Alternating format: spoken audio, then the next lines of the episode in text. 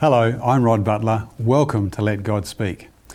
In this series of studies, we're looking at the last three global messages to the world before Jesus returns. The second of these messages is Revelation 14 and verse 8, which says that Babylon is fallen because she made all nations drink of the wine of the wrath of her fornication. Well, who is this last day fallen Babylon? Stay with us as we let the Bible identify the characteristics of this last great power, Babylon, and why it has fallen. You are not going to want to miss this.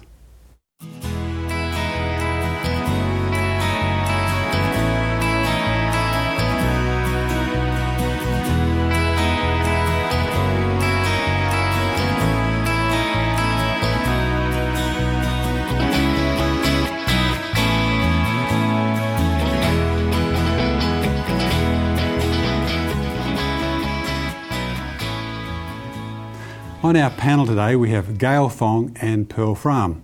Welcome, Gayl. Welcome, Thank Pearl. you. Before we start our discussion, let's bow for prayer.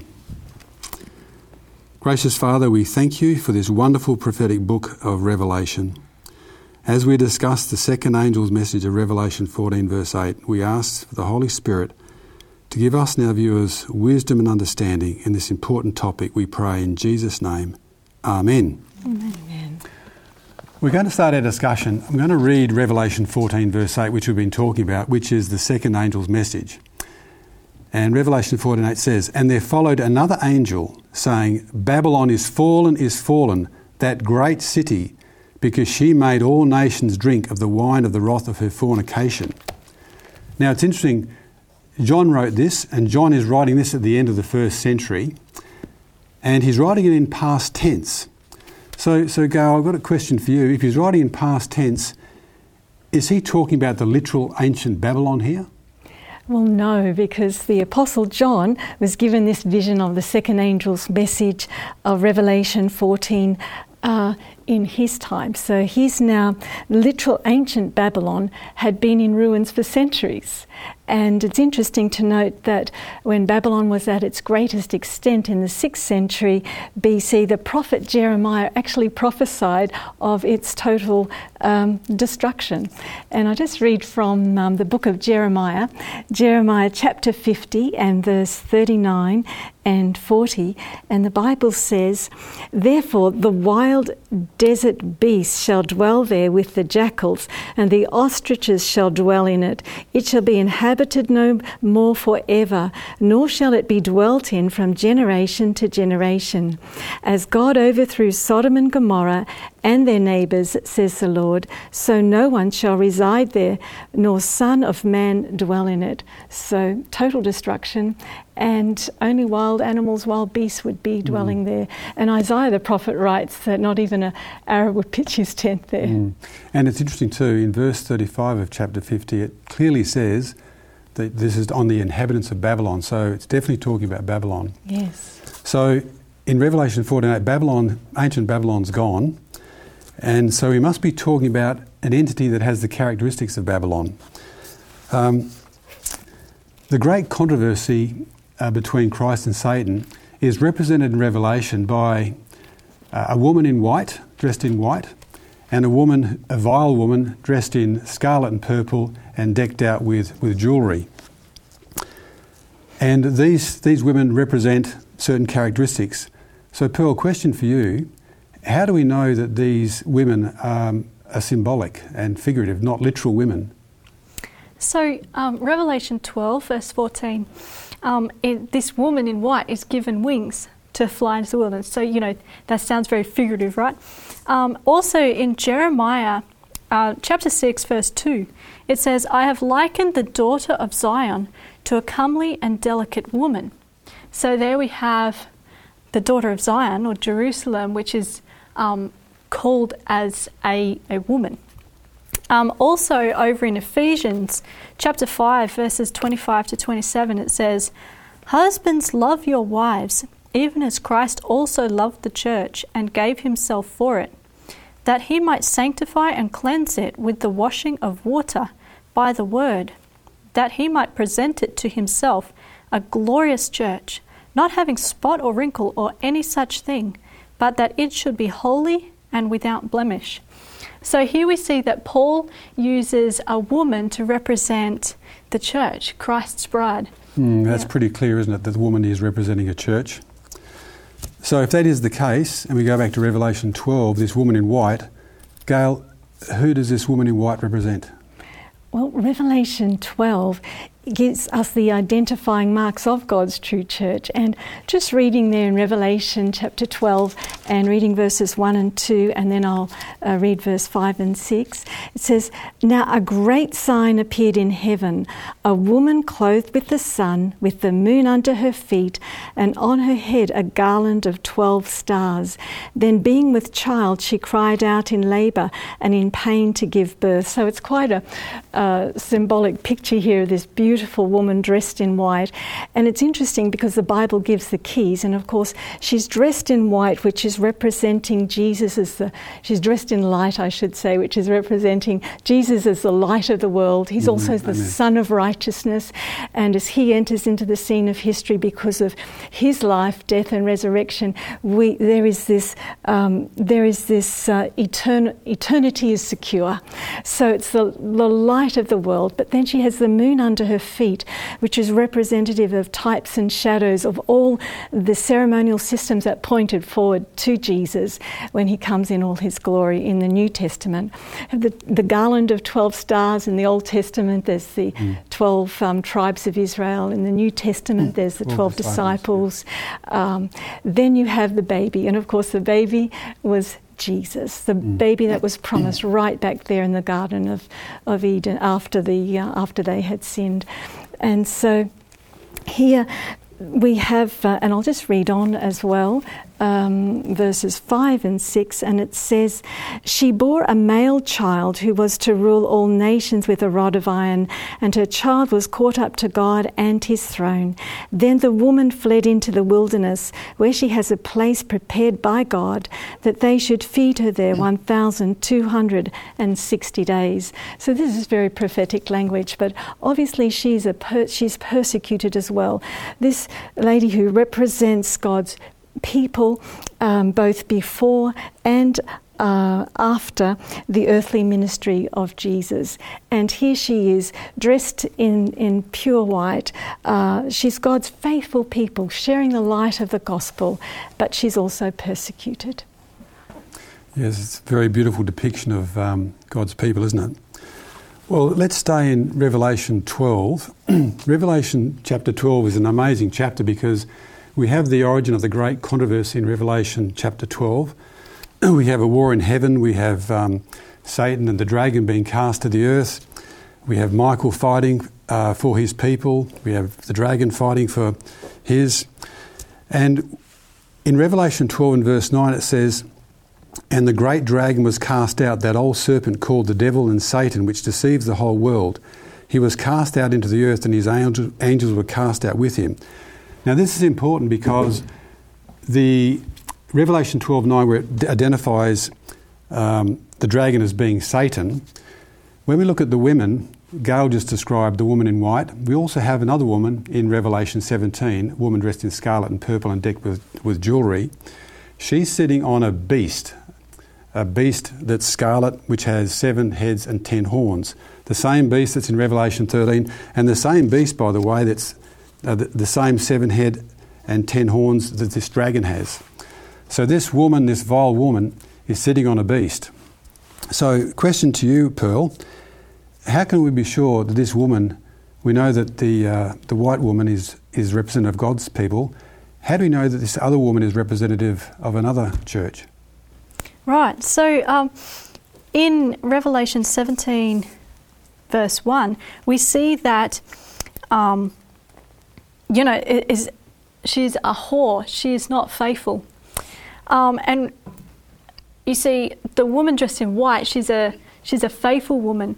Whereas this, this other woman, she claims to be God's church, but in actual fact, she is not being faithful to God. She is unfaithful. Yeah. Right. By virtue of the reference, she's a prostitute, she's a harlot, Yep. being unfaithful to her original husband, Yes. Christ. Yes. Okay. Let's dig down now into the characteristics of this woman. Woman, Gayl. What are the characteristics of this apostate church represented by this vile woman dressed in purple and, and scarlet? Well, this um, this woman, she, she represents corruption and the opposition to God. And she's described as the mother of harlots. Uh, she has daughters who are harlots or apostate churches as well. And uh, she's the mother, or she's the original uh, origin of abominations. It's pretty heavy language there uh, on earth. And abominations in the Old Testament refers to idolatry and sun worship. Mm. So, all forms. So, she has in her worship and idolatry pagan rituals. You will not find them uh, in the Bible as part of worshipping God. They're, mm. they're, of pagan origin. And this is a church controlled by Satan um, that persecuted God's faithful people down through the ages. Mm.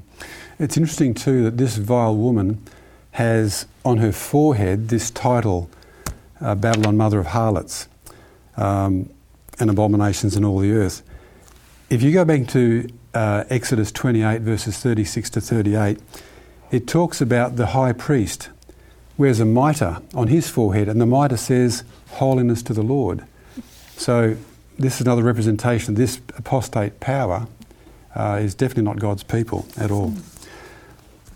Pearl, what is the significance? It says that this, this uh, woman on this beast uh, sits on many waters. What's the significance of that? Yeah, so in chapter 17, verse 15, it says, And he saith unto me, The, whore, the waters which thou sawest, where the whore sitteth, are peoples and multitudes and nations and tongues. So here we see we've got the whore is sitting on peoples, multitudes, nation tongues. So, in other words, this is a, a worldwide um, power or you know thing that is affecting the whole world. Um, yeah.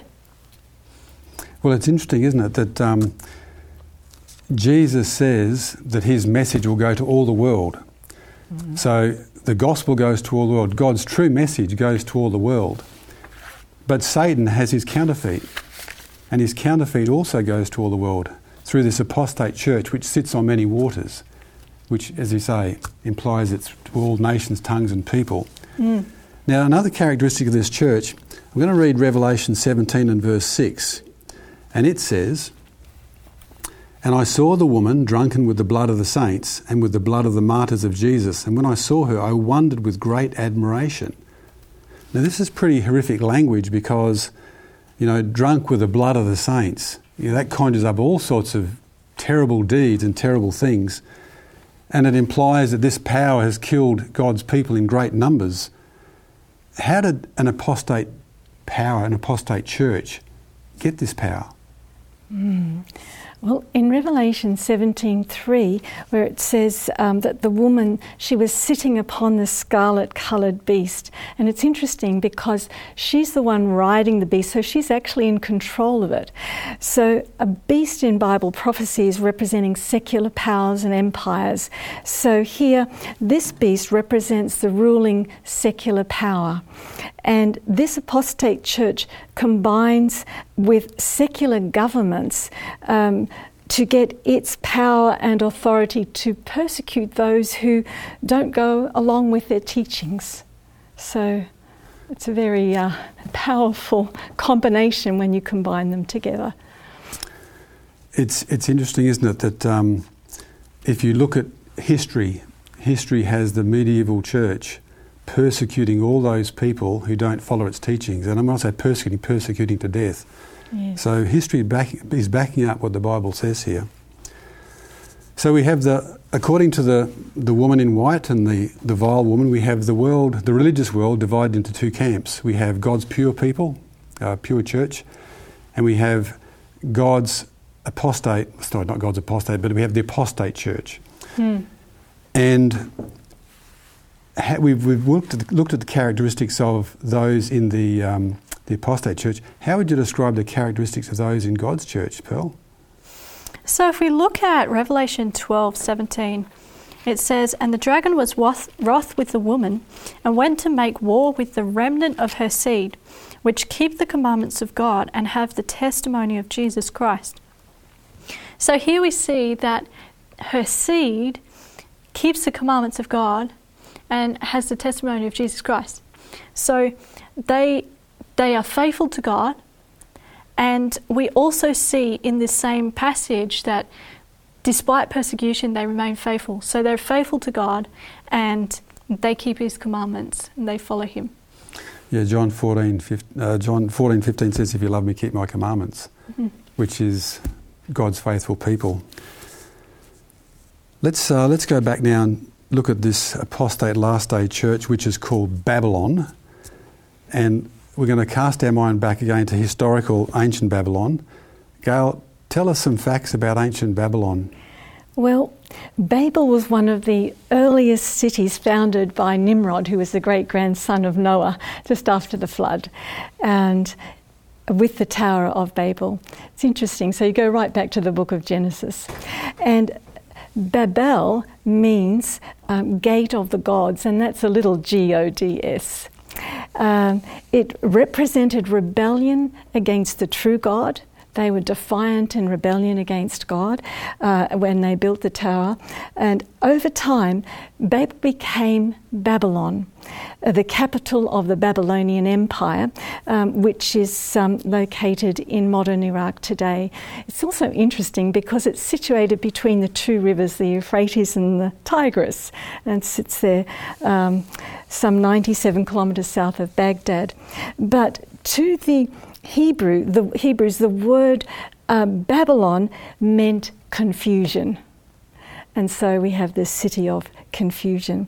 And over time, it became more and more powerful. And we find that in 612 BC, it conquered the Assyrian Empire and um, to become the world dominant empire and ruled for 73 years. And then until 539 BC, when the Medo Persian Empire under mm-hmm. Cyrus uh, conquered the empire and the city. And um, the Bible records that as well. And Alexander the Great was going to, this is interesting, was going to mm. make Babylon his capital, but he died in 323 BC and he never got to do that. So Babylon slowly fell into ruin, just as the Bible said, just as we read in the book of Jeremiah, just as the ancient prophets prophesied. It's interesting too with ancient Babylon that you look at the, the, the strong king like uh, Nebuchadnezzar. Uh, it was a church and state union there because he at one stage dictated that everyone should worship this great idol in Daniel 3. And if the characteristics of ancient Babylon were church and state was together, uh, that's a clue also for the last day uh, apostate Babylon as well. Now, the great uh, controversy theme can also be represented by a tale of two cities that's Jerusalem and Babylon. Tell me, Pearl, um, what did Babylon do to Judah and Jerusalem? Mm. So, Babylon um, attacked Jerusalem um, and Judah in 605 BC and 597. Um, they came and besieged um, J- Jerusalem and they took captives back to Babylon um, you know, therefore mm. persecuting the, mm. the true the church. Um, finally, in 586, it was actually destroyed by Babylon, and Judah was left a wasteland. Um, most of the Jews were then, you know, dead or either in captivity. Mm. So, yeah. So, so that's interesting because the Jews were sent into captivity in Babylon. They were captives for a period of time, 70 years. Gayl, what happened to those Jews when they were in captivity? Yes, well, they took the young and the best and the most intelligent, handsome of the young people. And one of those young people was actually Daniel, who grew up in the, the court of good King Josiah and also his three friends. So they were taken into captivity, as, as uh, Pearl said, in 605 BC. And they were re educated in the language and the culture of the Babylonians um, to serve in their government, which I thought I think is really mm. interesting. And just reading in the book of Daniel, Daniel chapter 1, and reading verses 3 and 4, it says, Then the king instructed Ashpenaz, the master of his eunuchs, to bring some of the children of Israel and some of the king's descendants and some of the nobles, young men in whom there was no blemish, but good looking, gifted in all wisdom, possessing knowledge and quick to understand, who had ability to serve in the king's palace, and whom they might teach the language and literature of the Chaldeans. So they were chosen for this purpose. But um, it was planned that the Jews would assimilate into their culture and also into uh, the Babylonian um, pagan culture of worshipping their gods. And they worshipped many gods and had many temples uh, and shrines. I think their chief god was mm. Moloch. Um, but not all Jews assimilated, and we have the story in the Bible, for mm. example, of Mordecai and Esther. They mm. were true to the living God. Mm. They did not bow the knee there. Mm. And when Cyrus allowed the Jews to return from their captivity after 70 years as prophesied, we find that a very few returned, but most of the Jews remained in Babylon mm. because. I guess they preferred to stay in Babylon. They'd already assimilated into that culture. So we saw from that, what you just said, Gayl, that Babylon oppressed God's people, and likewise in the last days, this last day Babylon will also oppress, but not only oppress, will try to absorb them into their culture and to adopt their ways and their pagan ways, which is which is quite interesting. Now, staying with you, Gayl, um,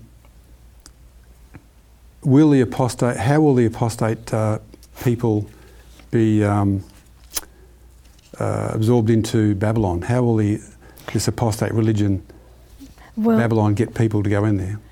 It's interesting. If we go to Revelation 13, it talks about a beast rising up out of the sea, and it's in, and also it talks about a beast rising up out of the earth. And you'll find that uh, Satan is actually giving his power and authority to the beast rising out of the sea, and also the, the second beast, he also um, changes characteristics from lamb like to dragon like or under the same mm. authority. So these beasts represent apostate powers that will unite to control who can buy and sell. Um, and it will be behind enforcement of a death decree uh, to those who do not follow its teachings. So it says in Revelation uh, 17 and verse 14, it says, It will make war against the Lamb, which means those that follow the Lamb, those mm. that are following Jesus, uh, keeping his commandments and, and love the Lord. And so, like ancient Babylon re educated the Jews to be absorbed into most of their cultures, uh, this last day spiritual Babylon will try to force adoption of its heresies onto the world.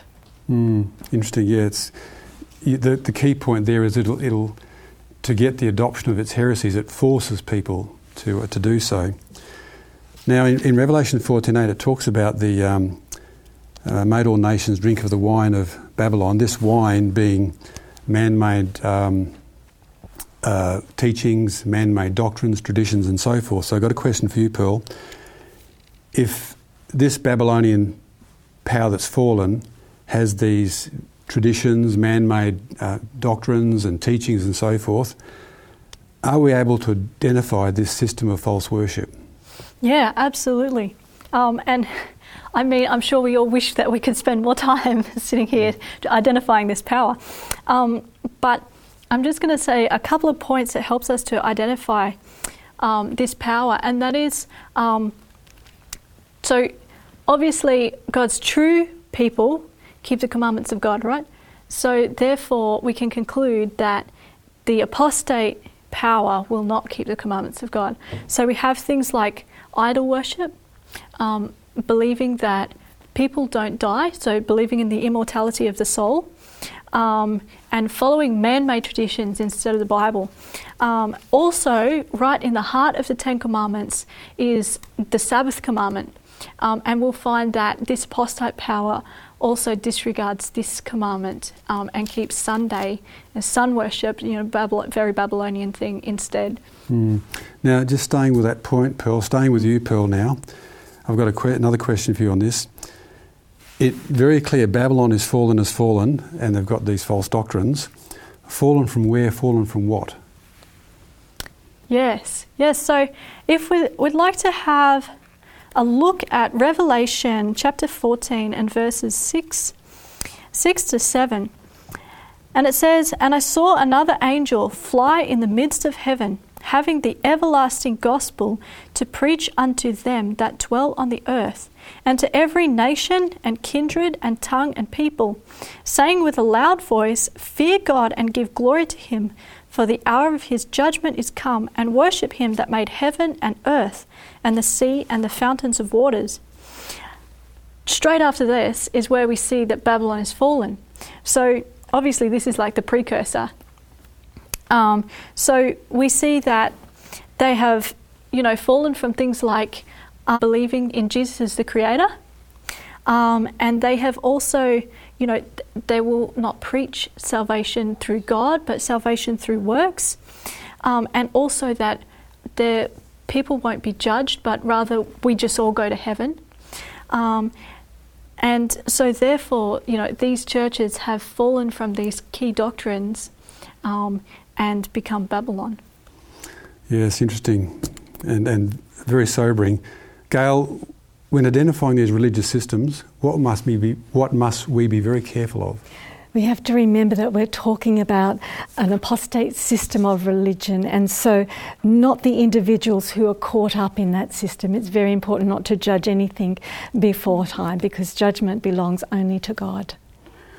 So that's exactly, we can't judge anyone. What's our responsibility here, Pearl?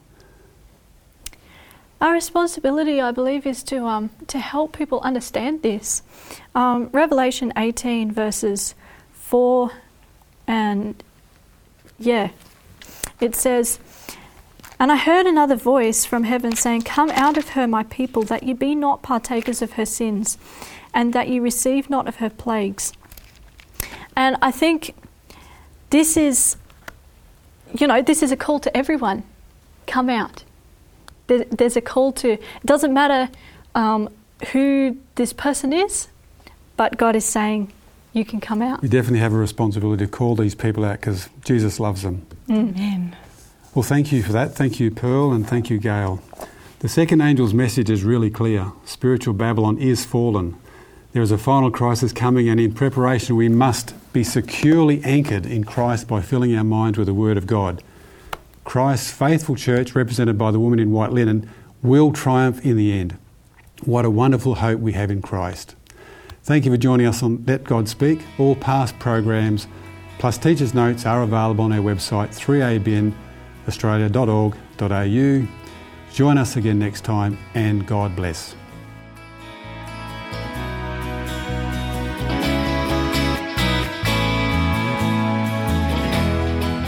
Have been listening to Let God Speak, a production of 3ABN Australia Television.